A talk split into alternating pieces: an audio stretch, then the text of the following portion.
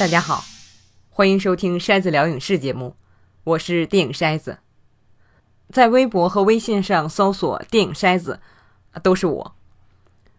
今天我们继续来聊获得今年奥斯卡各项提名的影片。到目前我们聊过的有《小丑》《爱尔兰人》，看来是来不及在奥斯卡颁奖之前把所有片都聊一遍了。不过电影都在那儿，不会跑。我相信喜欢电影的朋友一定会一个个的去看，因为二零一九年的好片实在是太多了。欢迎大家看过之后听我一个个细聊。今天我们聊的是获得最佳男主角、最佳男配角和最佳改编剧本奖提名的《教宗的成绩》。Popes. If you do this, you will damage the papacy forever. I can no longer sit on the chair of St. Peter. You're mistaken. You are. I cannot play this role anymore. 虽然其实我看过的教会题材的电影并不多，但是我还是挺喜欢看讲梵蒂冈故事的影视作品的。特别是看了二零零一年的《教皇诞生》。那个电影一开头讲选教宗，视觉效果特别恢宏，镜头落到一个个红衣主教身上，话外音展现他们的心理活动，大伙儿都在暗地里祈祷：“别选我，别选我。”当时我就震惊了，哎呦，还能这样演！后来 HBO 的电视剧《年轻的教宗》更让人大开眼界。那个剧可以说是对教会的颠覆性解读，无论是对梵蒂冈的文化还是政治。现在这个剧在播第二集，叫《新教宗》，因为又出来一个教宗，就是说那个剧里边现在也是两个教宗并存，明显是受了现实中两个教宗并存的影响。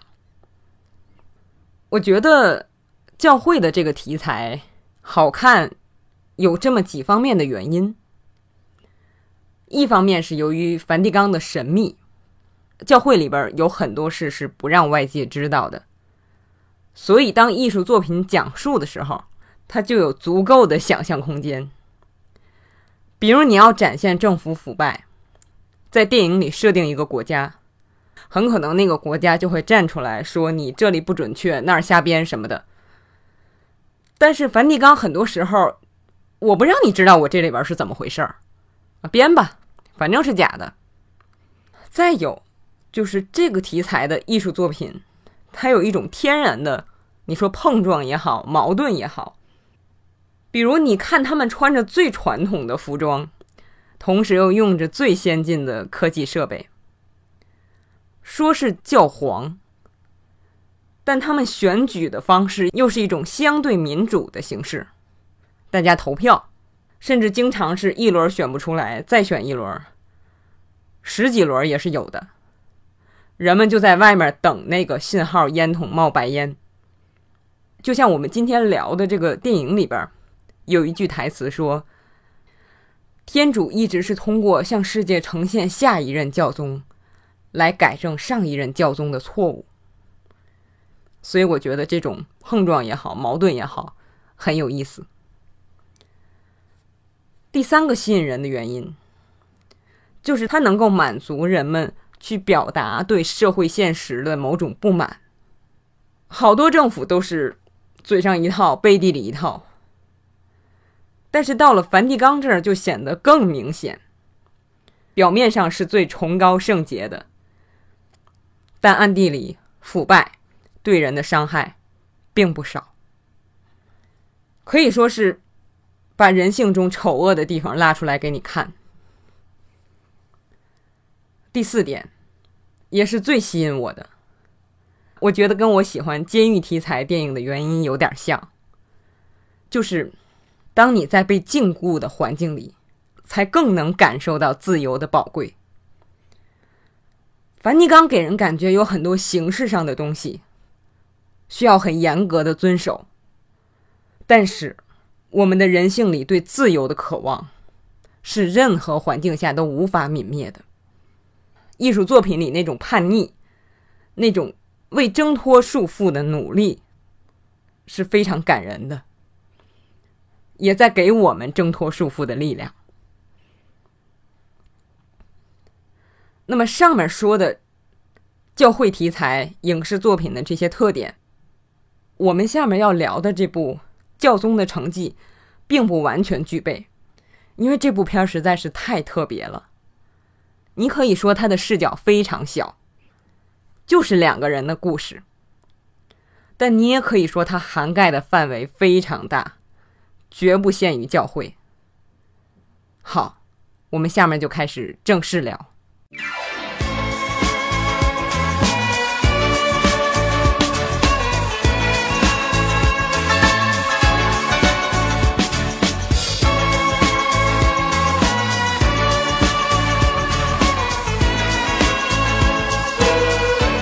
这个片子的导演费尔南多·梅尼尔斯在接受采访的时候，介绍这个片子的时候，他就说，这个电影是两个人谈话，两个人站着谈话，走着谈话，坐着谈话。呃，这是玩笑，当然也是事实。听起来非常枯燥，但是我相信看过影片的朋友都不会觉得这个片子枯燥。一方面是它的镜头变化很多，不像是一些中国影视剧那样两个人对着讲话一镜到底，人家不是这样。二是他的台词非常精彩。其实有的时候看你真是觉得脑子不够用的，光是台词就理解不过来。第三是两位表演的演员都太棒了。安东尼·霍普金斯和乔纳森·普莱斯，我一边看一边觉得，哦，我从来没想到过自己会这么长的时间盯两个老头子的特写，还看得如痴如醉。虽然这个电影很好看，讲的也是现实中真人的故事，但实际上整个电影里的这个事儿是虚构的。本尼迪克特教宗和后来成为弗朗西斯教宗的贝尔格里奥，一共只见过三次面，没有人知道他们见面的时候聊的是什么。这个电影的编剧，同时也是这个电影改编源头的那个话剧的编剧，我们说他不是得了最佳改编剧本奖吗？因为他是从话剧改编过来的。那么话剧和电影是一个编剧，他叫安东尼·麦卡腾。这个编剧曾经的作品有讲霍金的传记片《万物理论》，讲丘吉尔的传记片《至暗时刻》，还有讲皇后乐队的传记片《波西米亚狂想曲》。虽然后两个剧本我觉得都不怎么样，但是教宗的这个剧本真是棒。大概也跟之前拿话剧磨砺过有关。话剧就叫《The Pope》，教宗。或者说是那个教宗，电影呢？因为后来是安东尼·霍普金斯参演，所以片名改成了《The Two Popes》，两个教宗。可以说，无论从各种角度，《教宗的成绩》这个译名都是让我难以接受的。后边我会详细解释。接着回来说剧本，虽然没有人知道两个人谈话的内容。而且实际上，两个人也不是在剧情里的这种情况下谈话的。贝尔格里奥确实递交了辞呈，但是递交辞呈之后，这趟旅行是虚构的。可你也不能说创作者完全虚构，他们谈话的所有内容都是根据两个人在新闻、演讲，包括一些书里边等等公开场合讲话的记录改编的。观点没有变，包括对某些具体事件的态度，都是真实存在的。只是创作者将所有这些都浓缩到了两个人的这场对话里。这其实就是典型的话剧的创作手段。那么到了电影里，不但把话剧的这个高度浓缩的特征继承了下来，而且导演充分利用了电影的技巧。我不知道大家有没有发现，这个电影很多时候都很像纪录片儿。好多镜头是用肩扛或者说手持的摄像机拍的，比如他们赶直升机的镜头，特别像我们在新闻里边看到的那种感觉。还有就是两个人晚上在钢琴前的那些镜头，很像家庭录影的感觉。而且因为安东尼·霍普金斯自己会弹钢琴，啊，这种镜头拍起来就很轻松，不用剪切什么的，这个即时感就出来了。这种即时感不是说只是画面像纪录片就行了，创作者是让你感觉好像这事儿正在发生，观众是见证者啊，你自然而然的就跟着故事走。这个片子跟我们上一次聊的《爱尔兰人》一样，我到现在看了两遍。啊，说句题外话啊，这几天休假，我在网上发现好多朋友都利用这个时间看电影。很好的事儿，但是看就看呗，总是冷不丁就冒出来一条微博啊！有人说这电影我刚看了五分钟就知道怎么怎么样，怎么怎么样。然后过了一会儿，另一个人又发了一条，这个电影我看了十分钟就感觉怎么怎么样，怎么怎么样。我相信这些朋友不是第一次看电影，肯定知道一个电影一般有两个多小时的时长。甚至有的电影看到最后，你才知道他想表达什么。如果我们作为影迷看到一个人总这样评电影，请多加小心。这样的人并不在乎电影究竟怎么样，他的感受要比电影的水平更重要。回头继续聊我们今天这个电影。我在第一遍看的时候，心理活动很丰富，感受一直在变化。我看之前只知道他是讲 Francis 教宗的事儿，我还算是对这位教宗比较感兴趣。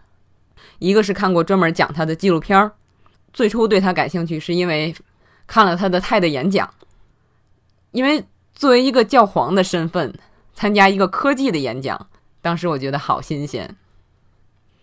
但是就这部电影而言，我看之前并不知道他具体讲的是什么故事。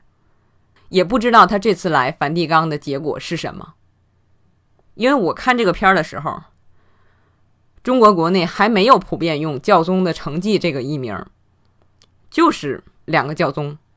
我开始看的时候就觉得本尼迪克教宗这个人好顽固啊，人家找你说退休的事儿，你一而再再而三不理人家，还不停的否定人家的观点。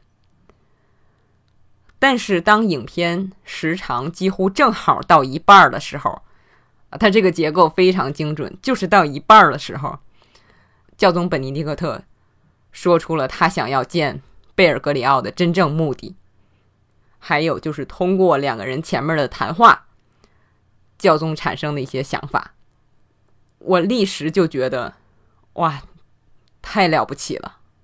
看本尼迪克特教宗的这个视角。马上就变了。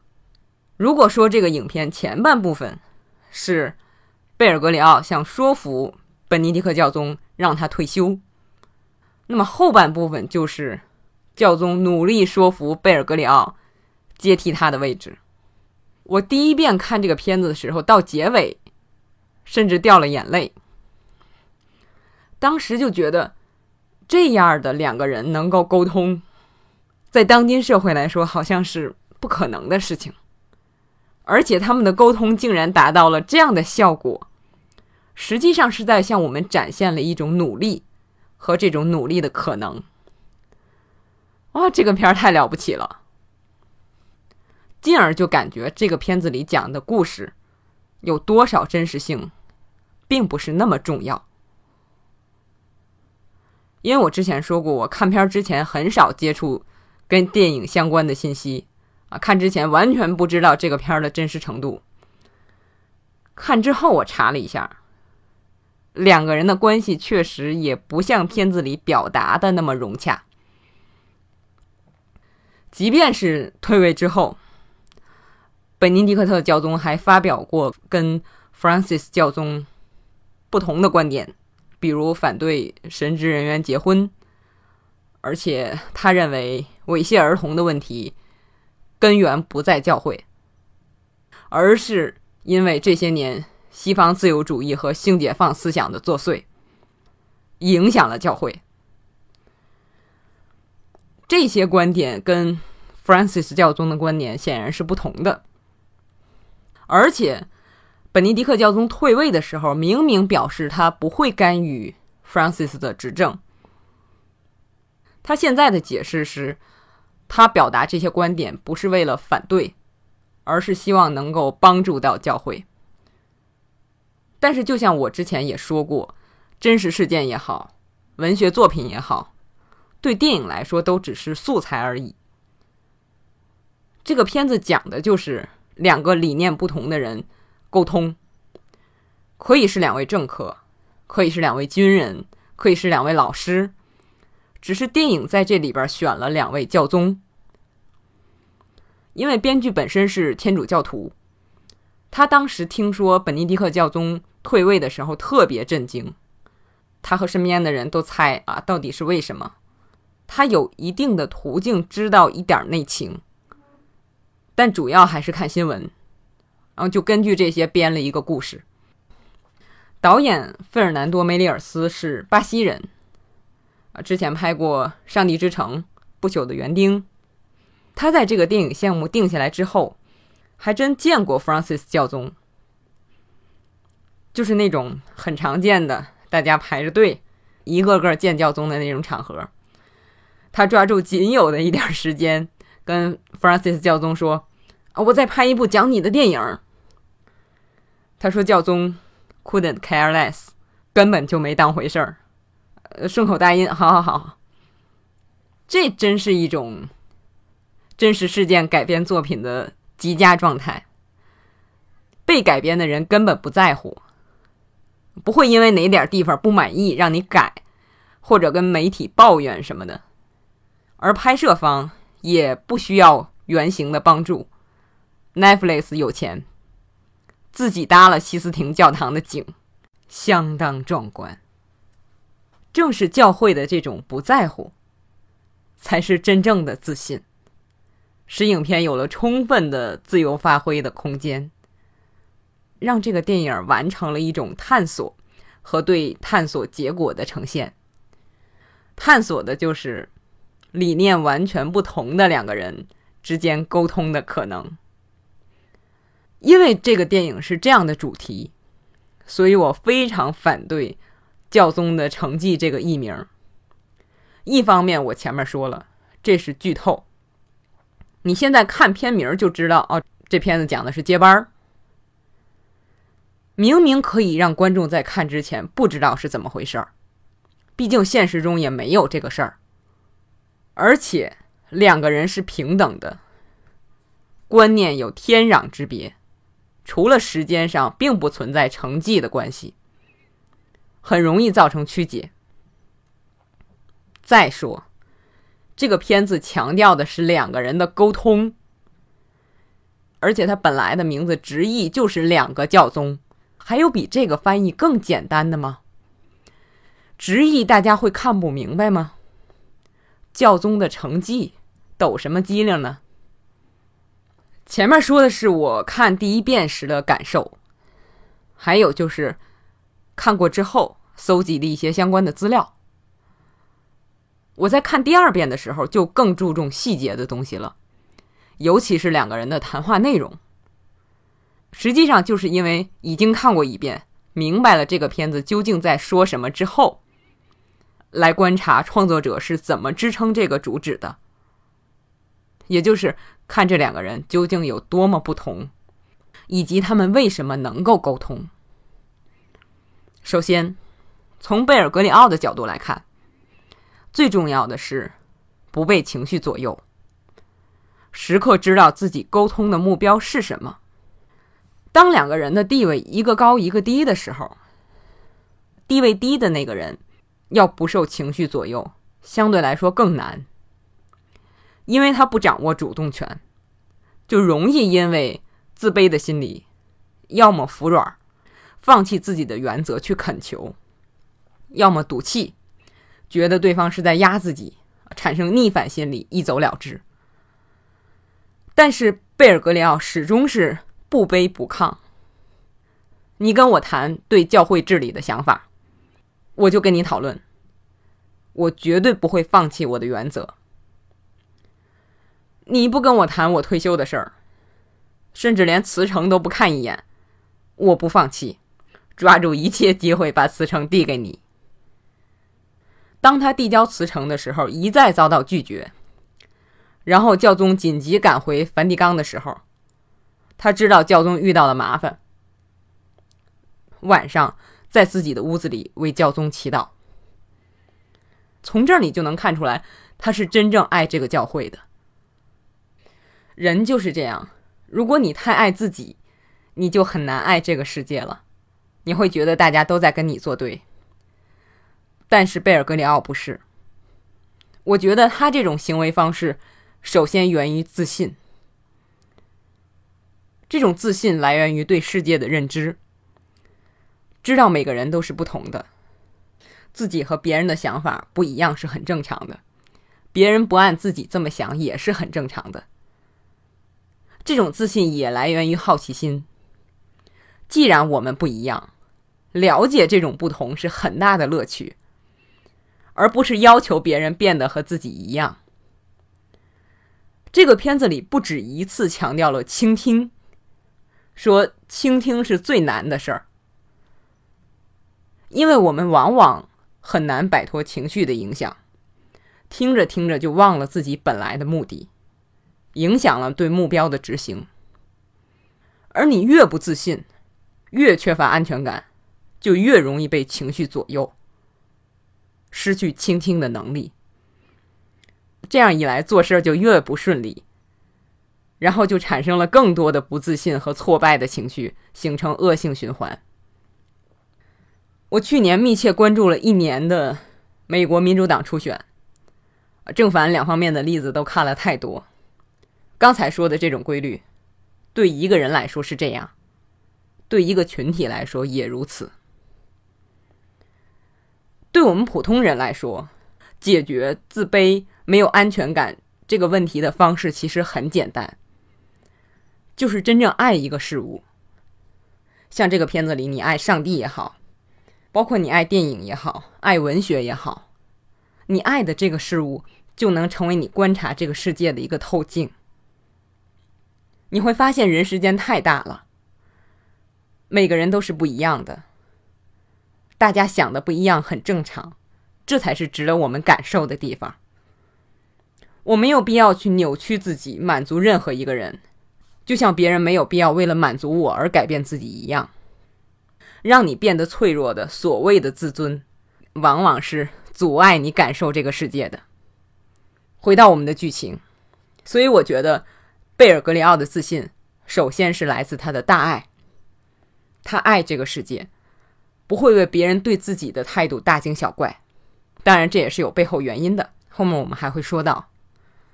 下面从本尼迪克特教宗的角度来看，他让我非常感动的是，他没有把跟自己观点不同的人视为绝对的坏人，或者说视为愚蠢的人。这个在他的地位上是很难的。从我们惯常的思维来看，你看我都成了教宗了，说明我对呀，我是和上帝直接对话的人啊。你跟我想的不一样，说明你就是错的。你还不承认啊？你这个人太坏了。他没有。尤其在第二遍看这个片子的时候，我觉得两个人实在是太不一样了。影片开始不久，在准备选教宗的时候，有助手拿一张张照片给他看，帮他记人名字。到贝尔格里奥那儿，他停了。助手还以为他不认识这个人，但实际上是他太不喜欢这个人了。再有就是，两个人在吃完晚饭聊音乐的时候，其实是一段比较轻松温馨的时间。但是你仔细听两个人的对话，完全说不到一块儿去。他说的他不知道，他说的他不知道，就就连人类共通的音乐艺术，两个人之间都没有任何共同语言。他们在体育上也是。贝尔格里奥喜欢足球，本尼迪克特教宗不看足球，喜欢 F 一，现实中也是这样。他们在这些边边样样的领域都有着天壤之别，对教会的理念上更是有着巨大的差异。教宗是死硬的保守派，贝尔格里奥是积极的自由派。但即便如此，在经过一段时间的交流之后，教宗意识到，贝尔格里奥这人其实挺好的。他还把自己的菜品分享给他，让他吃跟自己吃的一样的食物。啊，当然，天主教里边分享食物也是有重要意义的啊，哪怕那个土豆丸子贝尔格里奥不爱吃。首先，教宗这种面对面谈话的努力就很让人感动。而后经过相处，当他说出教会需要改变，你可能就是改变的那个人的时候，更让我感动。这证明他是真爱教会的，这种爱胜过爱自己。这同样也是大爱。两个人为什么都能有大爱？原因当然是很复杂的，但是这个片子里边呈现出来的一点就是，他们都能从自己犯下的错误中。学到东西，这个同样很难。两个人都经历过独裁政府。贝尔格里奥在阿根廷独裁政府掌权的时候是国家的首席神职人员。这个电影在阿根廷放映的时候，阿根廷的观众表示很高兴，电影记录了国家的那段历史。片子里边演年轻的贝尔格里奥神父的演员是真正的阿根廷人。贝尔格里奥那时候跟军政府有交往，为的是保护教会，这个是可以理解的。啊，当时在他那个位置上这么做，不能说是完全错误的选择，但是在对那两个牧师的态度上，他的做法是错的，明显是被个人的情绪左右，因为他们不服从他的命令，伤了他的自尊。用我们白话说就是。不给上级面子，那时候的他觉得自己的自尊是更重要的，甚至高于别人的安危。我求你关了项目，你不答应；敬酒不吃吃罚酒，我取消你的教会资格。结果两个人失去了教会的保护，被军政府抓去关押拷打。这时候贝尔格里奥后悔了，想救人也晚了。这个教训对他来说是非常深刻的。后来，当他被流放，在偏远的教区长时间的反省之后，电影表现他觉醒的手段之一，就是训练孩子们踢足球，让孩子们互相配合，其实是暗示贝尔格里奥明白了，不应该以自己为中心。这也就是我们前面说的，他心中形成大爱的一个关键，把自己放低，甚至放空，这才能让整个世界进来。他自己也说，在那期间，我听了很多忏悔，我学会了倾听。贝尔格里奥在经过反省之后，成了坚定的自由派，从此坚持不懈的为促进平等和消除贫困而努力，直到今天。那本尼迪克特教宗呢？电影里两次有民众叫他纳粹，我一开始看的时候以为啊。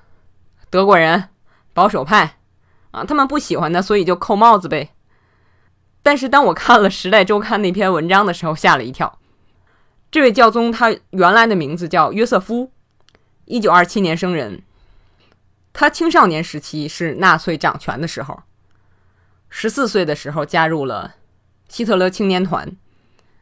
那时候基本到了年龄，你都要加入。啊，希特勒青年团这个组织，我发现最近经常遇到。一个是德国的电视剧集《战争和我》，第一集讲的就是一个小孩儿想加入希特勒青年团，父亲不同意，孩子伪造父亲的签名也要加入。再有就是获得了多项奥斯卡提名的电影《悄悄兔》，那孩子也是啊，说明那时候真的是很普遍了。在约瑟夫十六岁的时候，就是一九四三年。他被征兵啊，参加二战。作为德国飞行员接受训练。从我查的资料上看，好像是他所在的部队也没怎么打仗啊。战争快结束的时候，撤退期间还被美军抓了。他在战俘营里待了几个月，欧战结束的时候他就被释放了啊。毕竟就是小兵嘛。当然，这个跟我们刚才说的贝尔格里奥那种情况不一样。二战的时候，他基本上是没有自主权的。但是，看了这些，我明白为什么有人管他叫纳粹了。他主要的问题还是在对教会侵犯儿童问题上的包庇。这个甚至电影也没给我们太详细的解释。他是用门外的镜头表现的，没有人知道教宗对。自己包庇的行为是怎么解释的？但确定的是，他知道自己做的不够多，而且无力做出改变，所以他成了十五世纪以来首位健在便退休的教宗。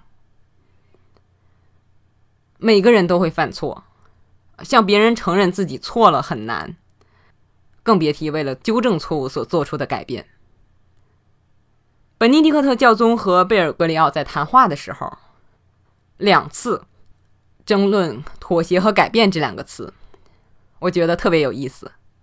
第一次是贝尔格里奥说：“我变了。”教宗说：“你妥协了。”改变就是妥协。贝尔格里奥说：“我们的人生就是充满变化的。”第二次是教宗说自己想退休。希望贝尔格里奥接任的时候，贝尔格里奥说：“你妥协了。”教宗说：“我改变了。”我对这个话尤其有感触，是因为前一段时间正好听到一种说法，就解释为什么老年人给我们的感觉总是很固执，是因为老人怕别人说自己老。而什么会跟老联系起来？改变。如果这个人立场变软了，人家会说：“你看，老了，动摇了，不坚定了。”所以，我们往往看到老人死守自己的立场，实际上是死守着过去的自己。所以，当本尼迪克特教宗在这个年龄和这个位置，面对一个跟自己所有观点都不相同的人的态度，他的这种改变是相当感动我的。电影里教宗手上那个腕表，一直在说：“别停下，继续往前走。”啊，表面上是让他们多运动，但从电影寓意上来讲，是在提醒两位教宗，更是在提醒我们每一个人：别停下，继续往前走。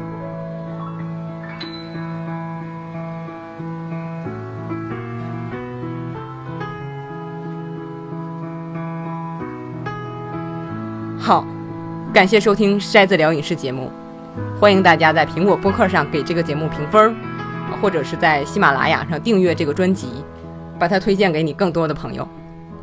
谢谢大家，我们下期节目见。